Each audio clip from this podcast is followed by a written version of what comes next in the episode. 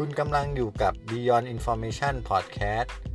Podcast ที่จะย่อยข่าวสาร ความรู้และคำศัพท์ใหม่ ๆ ทางด้านเทคโนโลยีและดิจิตอลเพื่อให้ผู้บริหารและนักธุรกิจเช่นคุณ ได้รู้เท่าทันและอยู่เหนือเทคโนโลยี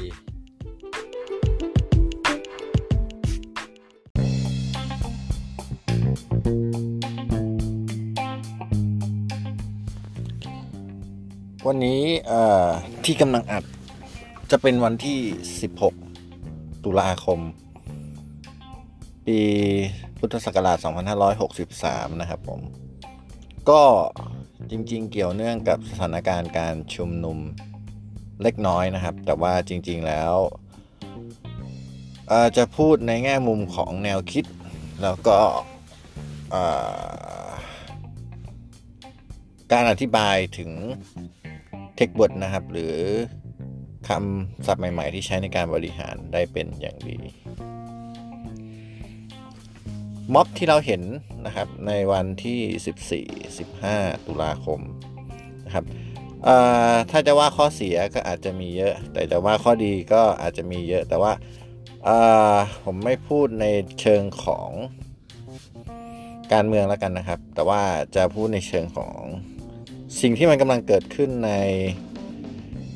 การบริหารการทำงานหรือ การกระจายตัวของความรู้ใน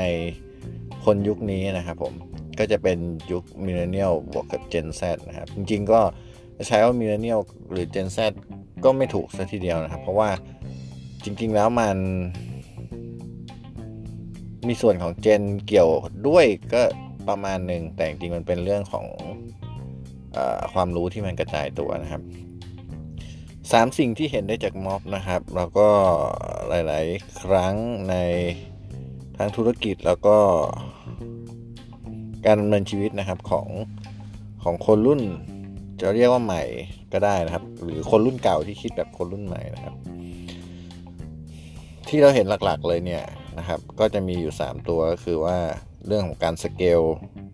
นะครับ เรื่องของ OKR นะครับ แล้วก็เรื่องของเอ่อ decentralize นะครับสามคำนี้อาจจะไม่เกี่ยวกันเลยนะครับ แต่ว่ามันใช้อธิบายเหตุการณ์ แล้วก็วิธีการ control ครั้งนี้ได้เป็นอย่างดีนะครับ ตัวแรกนะครับที่ พูดถึงเรื่องสเกลนะครับที่ก็เป็นที่มาของ EP นี้เพราะว่า EP ที่แล้วพูดเรื่องถึงเรื่องสเกลไปนะครับสเกลเนี่ยถ้าเป็นคนในยุคก่อนนะครับ ก็จะนึกถึงนึกตามได้ยากนะครับ เพราะว่าการทำอะไรเนี่ยการขยายหรือยุบขนาดเนี่ยมันมีเป็นมินนิ่งที่ต้องใช้แรงเยอะ แล้วก็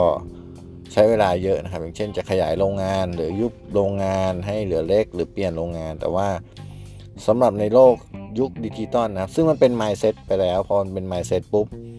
มันก็ทำให้เราลามไปใช้กับเรื่องอื่น ๆ ได้ด้วยนะครับ การยุบหรือขยายเนี่ยมันเป็นไปได้ง่ายนะครับ ก็คือวันนี้จะเหลือร้อยสองร้อยห้าร้อยพันหนึ่งหรือว่าจะหายไป หรือว่าจะมาเยอะขนาดไหนนะครับ จะเกิดขึ้นที่ไหนอย่างเงี้ยครับก็ได้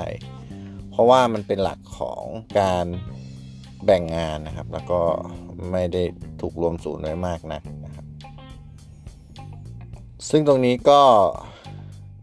ไปเกี่ยวกับคำที่ 2 คือเรื่องของ decentralize นะครับคำว่า decentralize คือว่าเรากระจายครับ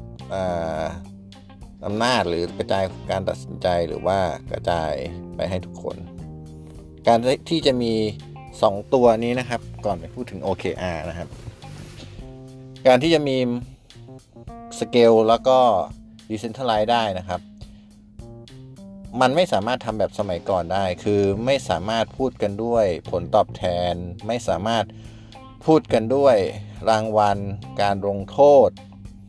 หรือว่าพูดกันด้วยความกลัว พูดกันด้วยยศตำแหน่งนะครับ แต่มันจะต้องพูดกันด้วย passion แล้วก็พูดกันด้วย mindset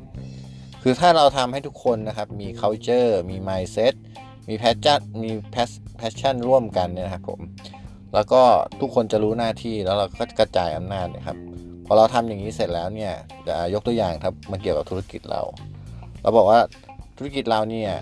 เห็นลูกค้าเป็นสำคัญ สมมุติเราเป็นธุรกิจจัดส่งสินค้านะครับ เราทำไงก็ได้ให้ ส่งของกับลูกค้าตรงเวลา แล้วพนักงงานทุกคนตั้งแต่แม่บ้านยันผู้บริหารสูงสุดเนี่ยมี mindset ร่วมกันนะครับ วันที่มันปกตินะครับก็อาจจะแบ่งหน้าที่กันได้ ก็แผนกนี้ทำบัญชีแผนกนี้เขียนหน้ากล่องแผนกนี้ส่งสินค้า แผนกนี้บริหารการเงิน แต่ถ้ามันเกิดวิกฤตขึ้นมาจริง ๆ นะครับ แล้วเรามี mindset ร่วมกัน แล้วก็เรารู้ว่า ถ้าสินค้าที่ส่งไม่ถึงลูกค้าเนี่ยจะทำความเดือดร้อนให้เขาขนาดไหนนะครับ สมมุติเรามี mindset อย่างนี้เลยนะครับ ซึ่งก็ต้องเรียนว่าถ้าคนที่นึกตามได้ยากเนี่ยแสดงว่าคุณยังไม่อิน ถ้าในองค์กรเรามี mindset ว่าเออเราต้องส่งสินค้าให้ถึงเนี่ยนะครับ ยังไงก็ต้องถึงเนี่ย วันที่มันอาจจะไม่เหลือใครเลย สมมุติว่าบริษัทเกิด มีการจัดกระถินหรืออะไรพวกนี้นะครับ แล้วก็พนักงงานส่วนใหญ่ประสบอุบัติเหตุนะครับ อาจจะเหลือแค่ผู้บริหารกับคนสวนอ่าโทษทีผู้บริหารกับคนขับรถของบริษัทที่เป็นขับรถผู้บริหารเหลือแค่แม่บ้านเนี่ยครับผมถ้าทุกคนมีไมซ์เซ็ตร่วมกันแบบนี้นะครับ เราก็จะส่งของให้ลูกค้า ด้วยกำลังคนเท่าที่เรามีเนี่ยนะครับ โดยเท่าที่ดีที่สุด ให้คนขับรถของเรา ไปขับรถส่งของแม่บ้านติดรถไปแม่บ้านมาทำเรื่องจ่าหน้าซองบัญชีเท่าที่เขาทำได้ เราเองก็ไปทำเรื่องการเงินบางทีก็ไปช่วยยกของด้วยนะครับ คือแต่ไมเซ็ตของเราคือทำยังไงก็ได้ เราต้องส่งของให้ได้ เพราะว่าถ้าส่งไม่ได้เขาหรือลูกค้าเราเดือดร้อนอันนี้นะครับคือ culture และ mindset มันต้องมีก่อน แล้วมันไม่ได้มีได้ในวันเดียว แล้วก็ไม่ได้บังคับให้มีได้หรือ ไม่ใช่ว่าจะจ้างเท่าไหร่แล้วมันถึงจะมีนะครับมันต้องมันต้องมีด้วยการปลูกฝังแล้วทำให้ดู แล้วก็เป็นสิ่งที่เกิดขึ้นร่วมกัน อาจจะเป็นเกิดจากแรงบันดาลใจต่างๆ ทั้งหวังให้ชีวิตตัวเองดีขึ้น หวังให้ มันส่งผลที่ดีกับคนที่เรารักอะไรประมาณนี้นะครับ เหตุการณ์ นี้ก็เหมือนกันนะครับในเรื่องของการเมืองก็คือเขามี culture แล้วก็มี mindset ที่ร่วมกันตอนนี้คือว่าเท่าที่ดูก็คือว่ามีความต้องการ ให้ตัวเองเนี่ย ถ้าพูดพูดหลักๆเลยนะครับเราตัดเรื่องวอดดิ้งเรื่องคำรุนแรงเรื่องต่างๆคือ หลักๆแล้วเนี่ยน้องๆแล้วก็ลืมรวมถึงคนที่โตแล้วแต่คิดแบบเดียวกันเนี่ย คือคิดอยากให้ตัวเองเนี่ยคอนโทรลชีวิตตัวเองได้อย่างสมบูรณ์แบบ กฎหมายที่ออกมาเนี่ยก็ยังอยู่ภายใต้สิ่งที่ตัวเองสามารถควบคุมตัวเองได้นะครับ พวกนี้เกิดขึ้นมาเพราะว่า mindset เมื่อก่อนที่เรายอมอยู่ใต้อานัตของครู อยู่ใต้ผู้บังคับบัญชา อยู่ใต้อะไรพวกนี้นะครับ มันมันค่อยๆหมดไป เพราะว่าอะไรเพราะว่าความรู้ความสามารถของเราเนี่ยมันค่อยๆทันกัน ค่อยๆมาทันกันนะครับทำให้ทุกคนเนี่ยออยากควบคุมชีวิตตัวเอง ให้ได้มากที่สุดนะครับ มันก็เลยเป็นที่มาของ mindset แล้วก็ culture นี้แล้วทุกคนเห็นร่วมกันนะครับสุดท้ายคนที่อาจจะมีผลประโยชน์แตกต่างกัน แล้วก็เห็นแล้วว่าสิ่งที่เกิดขึ้นนะครับ ไม่ว่าจะเป็นความยากลำบากนู่นนี่นั่นนะครับ มันเกิดจากตัวเองไม่สามารถควบคุมและกำหนดอะไรเองได้นะครับ ก็เลยเป็นที่มาของม็อบทีนี้พอเรามี mindset แล้วก็ passion อย่างนี้แล้วนะครับผมสุดท้ายเป็นเรื่องที่ใช้อธิบายความความไม่น่ากระทำของม็อบครั้งนี้นะครับ ก็คือการกระทำที่มีบางควรครับแต่จริงๆมันอธิบายด้วยคำว่า OKR ในการเซต นะครับ เมื่อก่อนเนี่ยเขาก็เห็นแล้วว่าถ้าเซตแบบ KPI เนี่ยคือว่าเซตอขออนุญาตแตะการเมืองหน่อยๆเซตให้ล้มนายกเซตให้ยุบสภาเนี่ยครับสุดท้ายมันจะได้สิ่งที่ต่ำกว่าเสมอ ก็คืออาจจะเกิดการแทนที่จะยุบสภาคือเกิดการลาออก แล้วก็ยังเป็นขั้วอำนาจเดิมในการจัดตั้งแทนที่นายกจะลาออกนะครับ ก็ติดชึ่งไปหรือว่า อย่างเช่นเรื่องแก้ไขรัฐธรรมนูญนะครับ สมมติว่าเป็น KPI ใช่ไหมครับ สิ่งที่ได้มาคือว่า การตั้งนู่นตั้งนี่นะครับ เพื่อถ่วงความเป็นการแก้ไขรัฐธรรมนูญ กระบวนการนี้นะครับก็เลยเกิดการคิดแบบ OKR ซึ่งเป็น mindset ของคนปกติในยุคนี้นะครับ คือ ตั้งเป้าหมายที่สูงกว่าครับ แล้วก็ จริง ๆ คนที่ทำ OKR โดยปกติอยู่แล้วก็จะรู้ว่ามันจะตั้งอะไรที่ท้าทายแล้วก็ความเป็นไปไม่ได้ก็เป็นปกติยกตัวอย่างเช่น เราเป็นบริษัทที่เพิ่งเกิดใหม่แล้วเราบอกว่าเราจะเป็นบริษัท อันดับหนึ่งในโลกเงี้ยครับผมอย่างเงี้ยเกินไปนะครับ ก็ถือว่าเป็นโอเคโอเคอาร์ที่ไม่ดีพอเพราะมันเกินไปมาก ๆนะครับแต่ถ้าบอกว่า เราจะเป็นบริษัทระดับหนึ่งในประเทศนะครับผม แล้วเราพยายามตรงนั้นอย่างเต็มที่แล้วเราคิดว่าทุกคนคิดว่ามันเป็นไปได้นะครับ สุดท้ายนะครับสิ่งที่มันได้รับกลับมาอาจจะไม่ได้เป็นอย่างนั้นก็คืออาจจะเป็นแค่ที่ 1 ในภูมิภาคที่ 1 ในจังหวัดหรือว่าที่ 2 ที่ 3 ของประเทศนะครับ OKR นี้ก็ถือว่าสำเร็จแล้วนะครับ แต่ถ้าเป็น KPI เนี่ย เราบอกว่าเราจะเป็นที่ 1 ของประเทศเนี่ย แล้วเราไปไม่ถึงถือว่าไม่สำเร็จ เพราะว่าพูดผิดถ้าเราเป็น KPI นะครับ เราบอกเราจะเป็นที่ 1 ของจังหวัดนะครับ แล้วเราไปถึงถือว่าสำเร็จนะครับ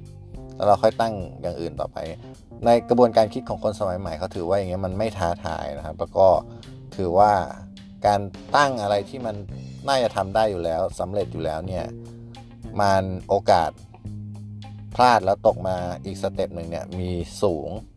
แล้วก็มันไม่ใช่ลีกที่ต้องการเองต้องต้องต้องเล่นนะครับถ้าพูดในเชิงฟุตบอลอย่างเช่น ถ้าบอกว่าลิเวอร์พูลบอกว่าตั้งตั้ง KPI ว่า ฉันจะเป็นที่หนึ่งในดิวิชั่นหนึ่งนะครับ คือมันไม่ใช่สิ่งที่พึงจะตั้งคือได้อยู่แล้วยังไงก็ตั้งได้อยู่แล้วในเป็น KPI เขาจะตั้งว่าฉันจะเป็นแชมป์พรีเมียร์ลีกห้าสมัยอย่างเงี้ยสมมุติบอกว่าหรือฉันจะเป็นแชมป์ ปีนี้สามถ้วยอย่างเงี้ยครับผมสุดท้ายมันอาจจะได้เป็นแชมป์สมัยเดียวหรือว่าถ้วยเดียว อันนี้คือว่าถือว่า OKR ไม่สำเร็จแต่ได้ประสิทธิผลดีกว่า เหตุการณ์ของม็อบก็เช่นกันนะครับ คือครั้งนี้เป็นการยิงผ่านไปนะครับ ก็ผมเข้าใจว่าคนที่ตั้งก็รู้แหละว่า สิ่งที่เขาหวังสูงสุดมันเป็นไปไม่ได้นะครับ แต่ที่สิ่งที่จะได้กลับมาครับแน่นอนว่า มีความมั่นใจว่าสุดท้ายแล้วก็สิ่งที่จะได้กลับมาคือการลาออกของนายกอะไรประมาณนี้นะครับ แล้วก็ได้กลับมาคือยังไงจะต้องร่างรัฐธรรมนูญใหม่อยู่แล้วนะครับ อันนี้คือพูดเพื่อเห็นตัวอย่างของ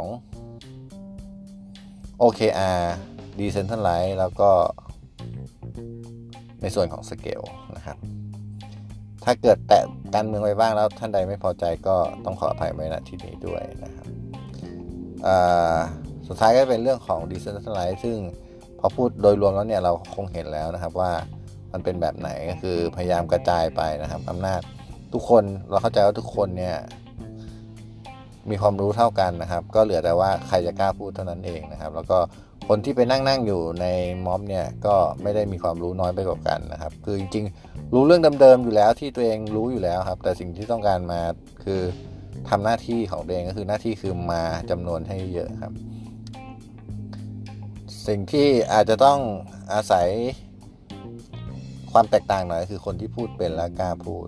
ก็เหมือนในองค์กรของเรานะครับคือบางทีการเข้ามาในทาวน์ฮอลล์หรือการฟังทุกเช้าอยู่แล้ว โดยที่ตัวเองมี mindset และ culture ชัดเจนเนี่ยมันก็ฟังเหมือนเดิมๆครับ แต่ว่าสิ่งที่จะต้องทำก็คือเข้ามาเพื่อแสดงหน้าที่แล้วก็ทำ หน้าที่ของตัวเองได้ดีที่สุด mindset แล้วก็ culture เนี่ย มันเหมือนกันแล้วก็ไม่เปลี่ยนแปลง ก็ประมาณนี้ครับผมสำหรับ scale